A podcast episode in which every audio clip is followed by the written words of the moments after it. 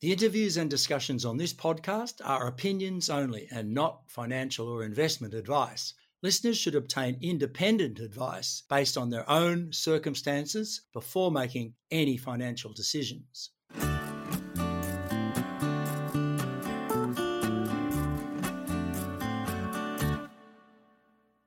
Hello, welcome to the Stockhead podcast. I'm your host, Peter Strachan. Today we're revisiting the graphene industry. Uh, we've had uh, First Graphene uh, talking to Stockhead before uh, through its uh, chairman, Warwick Grigor, and uh, the company with its innovative industrial applications in polymers and compounds for graphene. Uh, but today we're delighted to have Mike Bell, who's the new Chief Executive Officer and Managing Director of First Graphene, with us. Now, Mike has spent uh, the last 16 years based out of Singapore, and he's arrived uh, back in Australia to to run the management team here. Mike, uh, welcome to the podcast, and I just wondered if you could give a little bit of background on yourself and what you've been doing over the last 20, 30 years and how you've come to First Graphene and, and what you uh, what attracted to you about the company. Thanks, Peter. Um, firstly, it's a pleasure to have the opportunity to talk through what we've been up to over the last six months and also uh, what I see happening as we move forward over the next sort of 12 to 24 months. So, a bit on myself. I am, I, I guess, I consider myself as somewhat of a, a seasoned growth industry executive. Um, I've had the privilege over those sort of last 15 to 20 years of working in a large number and diff- very different uh, segments throughout the world, including industrial and consumer electronics, uh, software and, and software as a service, heavy industry and shipbuilding, engineering and defense. They're all very, very different segments, but in, and amongst those segments, I've also spent time working in uh, lots of different areas of business, like R and D and operations. But one of my probably most um, significant and more recent focus has been on sales and marketing and driving revenue for both early stage companies, but as well in the corporate space. So overall, I've got a fairly well balanced skill set, I would say, and it's honed specifically for running high growth companies, which is very um, appropriate for where First Graphene is. I, uh, as you said, I have been in Singapore for the last uh, 15 or so years with a with a couple of years break in, in Chicago in the US. But my focus um, in the high growth industry out of Asia has really driven a very, very global connection base. I only work in global companies, uh, not so much domestic companies. I'm still living in Singapore with my family. I've got two young children that are very well immersed into the Singapore way of life, and it keeps me in a nice location that's easy to get sort of to and from both Manchester at the in the UK and to Western Australia. So it's quite fortuitous location. As I said, I am uh, very much focused on the revenue side of business. Um, my predecessor, which I'll speak on later, was very much focused on the essential task of setting up a, a facility to produce graphene. Uh, whereas my experience base and skill set is very much focused on revenue generation yeah, that's right. Um, so, Mike, I see the the company has really uh, spent the formative years, uh, you know, building its intellectual property on manufacture of graphene and, and working on the various applications. So, it's a very uh, fortunate time that for to have you and the team that you're putting around you in focused on actually getting this product out into the market.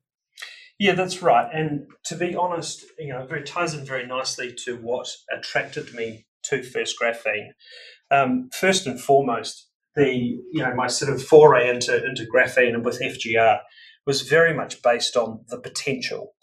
When I found out, well, I found out about FGR through word of mouth through a contact of mine in Perth, and at the time I was looking for something of sort of a small to medium enterprise, high growth with huge potential in both terms of product as well as global demand, and something I could apply everything that I've learned over the last 15 to 20 years um, and see a real positive impact. And when I went through and completed due diligence on FGR, the team, the board, and the market, I was really excited at what lay ahead and how the business desperately needed to move from a production mindset to a revenue generation and sales mindset an area which I could apply and have a positive impact. And to be honest, six months in, I can confidently, confidently say FGR hasn't disappointed. The market potential, the pipeline of opportunity and exciting clients we're, we're working with, the breadth of potential products, and the way we can steer FGR into becoming a graphene materials and chemicals company as opposed to just a straight graphene producer is something really, really exciting. The challenges that I've come across in those six months are different to what was expected, but it creates a real sort of sense of achievement as we overcome them.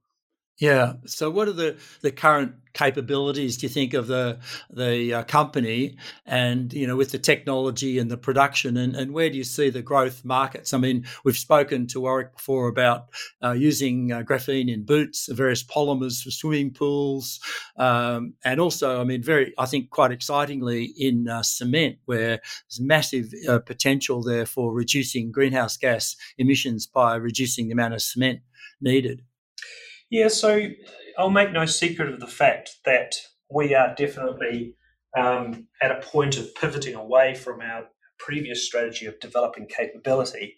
Um, you know, we've historically focused on creating and mastering the ability to produce graphene, and this has been very successful. Um, and it gives us the ability to differentiate a very high quality continuous flow process with capability to make 100 tonne per year. And I think I need to clarify at this point that what we're talking about in terms of graphene is, by definition, graphene. Each particle is less than 10 atoms thick. And sometimes it gets confused or compared to other people's graphene, which are in fact powdered graphite. So the two are very, very different. So we like to consider our capability and capacity is making that 100 ton mark, but of a very high quality, pristine graphene by definition uh, across a, a, large number of platelets. So it's, it's quite a unique position to be in. We've now got that capability banked. You know, we don't have to spend time and focus on refining that any further. We now pivot to focusing on revenue generation using R&D to increase demand for PureGraph through innovative technologies and moving up the materials value chain and becoming a graphene based materials chemicals type company. The latter of this strategy is how we focus um, on the success of graphene, and that comes down to how easy it is to use and how easy it is to disperse. So, for example, instead of using like a PureGraph powder in the concrete segment you just spoke about, how do we make it easier for success? And that's by means of things like liquid admixtures. So instead of just focusing on producing our powder and then being reliant on other people to figure out how to disperse it, we move up the value chain and create formulated products that are easier to use. And when I joined, one of the first steps in that journey, that journey was to work out where we would focus. Being a small early stage company, it's we have a finite amount of capital and human resources to apply.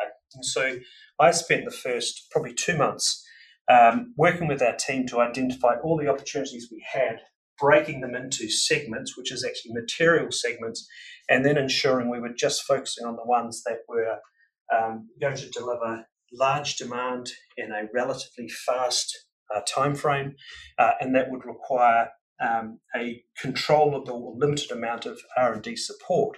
And so that's really structured our, our market segments that they are today.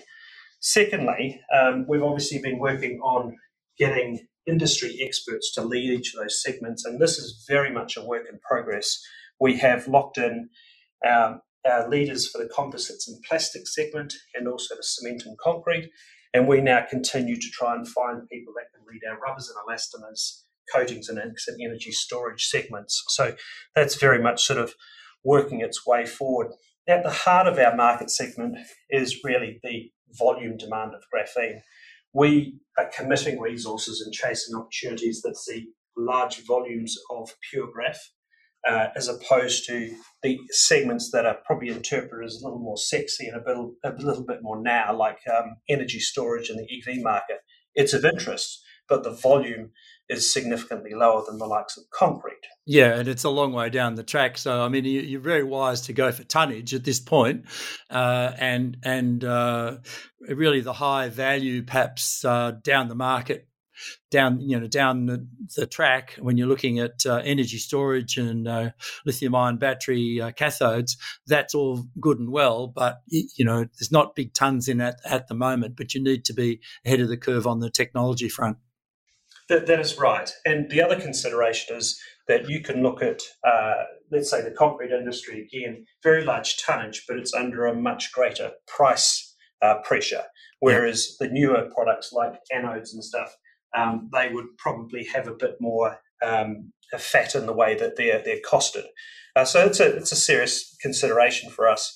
One other thing that we, I guess, is part of our strategy as we evolve into these segments and sort of acknowledge that the end product is often not just a straight powder, and we need to move up the value chain to offer products that uh, ease dispersion and ease use we see a growing need to include strategic partners in our path to market. So, third party formulators that have um, developed specific formulations or technologies to take graphene and then disperse you know, very well into, let's say, plastics or concrete. So, we are starting to include those in our model.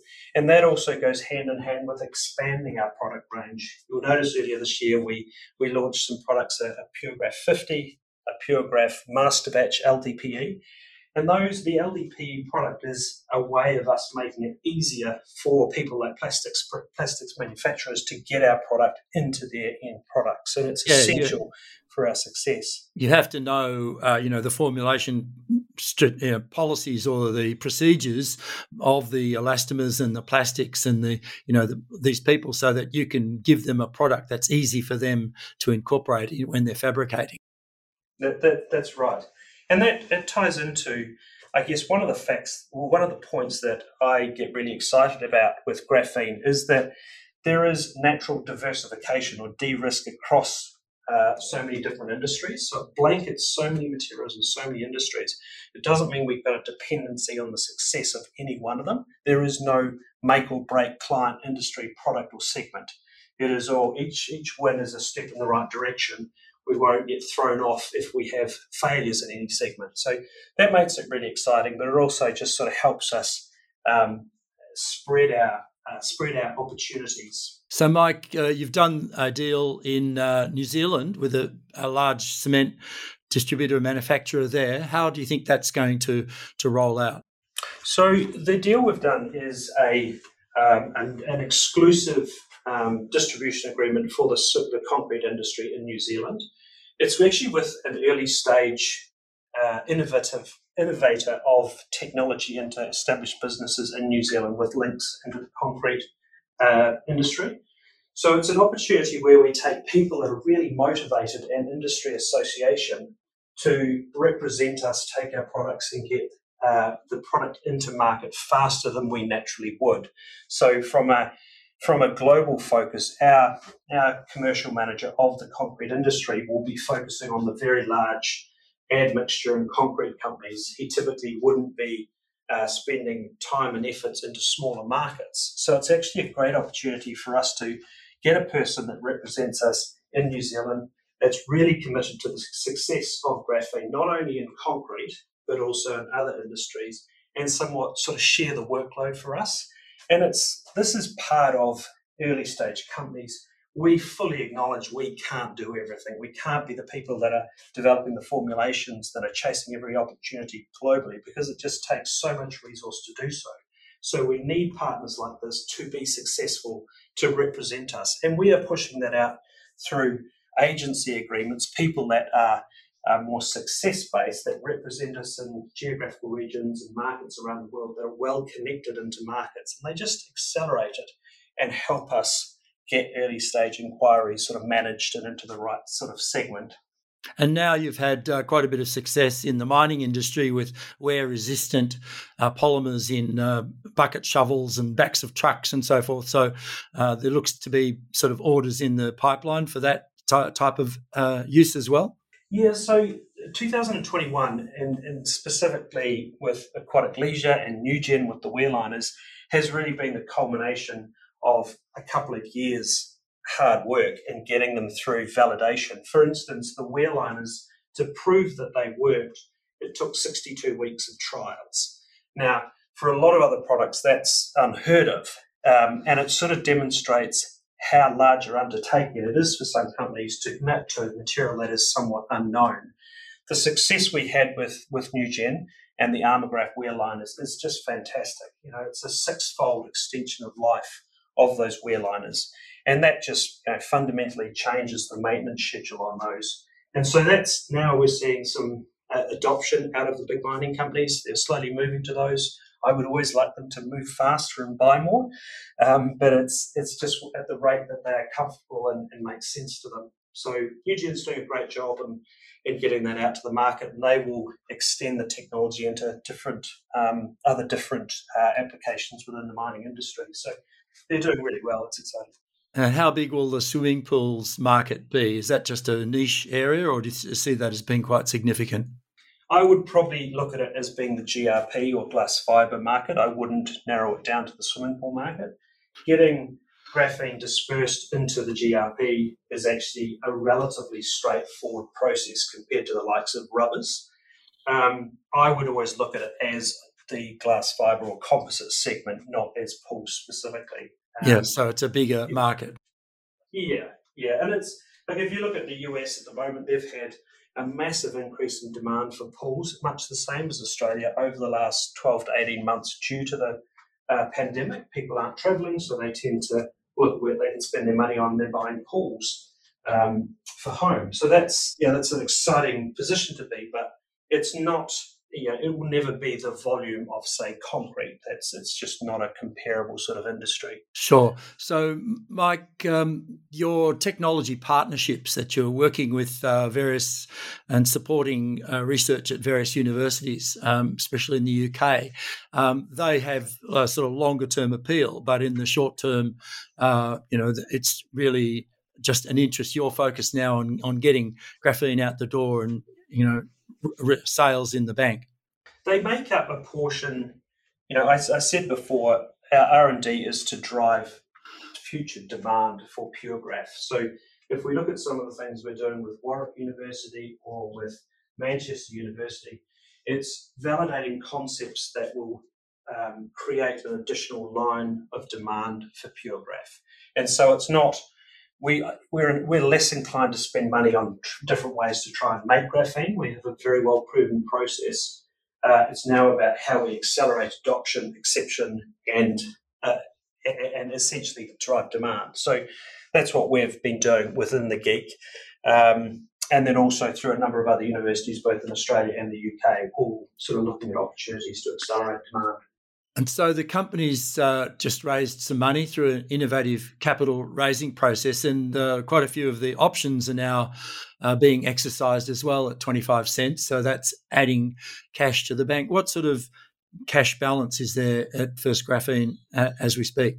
Oh, look, I'll sort of comment on the on the capital raise first. So we we went out earlier this year with the intent to uh, raise capital to really underpin and new commercial activities. You need to bear in mind that as of January, we didn't have anybody focused on sales. So it's really a new vertical um, of function that has been put in place. So we needed to be able to fund that. Uh, SMI, the, the, the place the um, where we got the capital from, was someone we had been speaking to for a relatively long time, and they really understand our business. The terms were aligned to what we saw as being reasonable, and they fitted in quite well with our longer term focus on building sort of a mid to long term share registry with investors that are that, that understand our vision and our value proposition. It's probably worth noting that FGR is not a speculative mining based investment. It's a new technology materials company, and our vision is to build a commercially viable and sustainable materials business. So it's definitely not a, a speculative stock.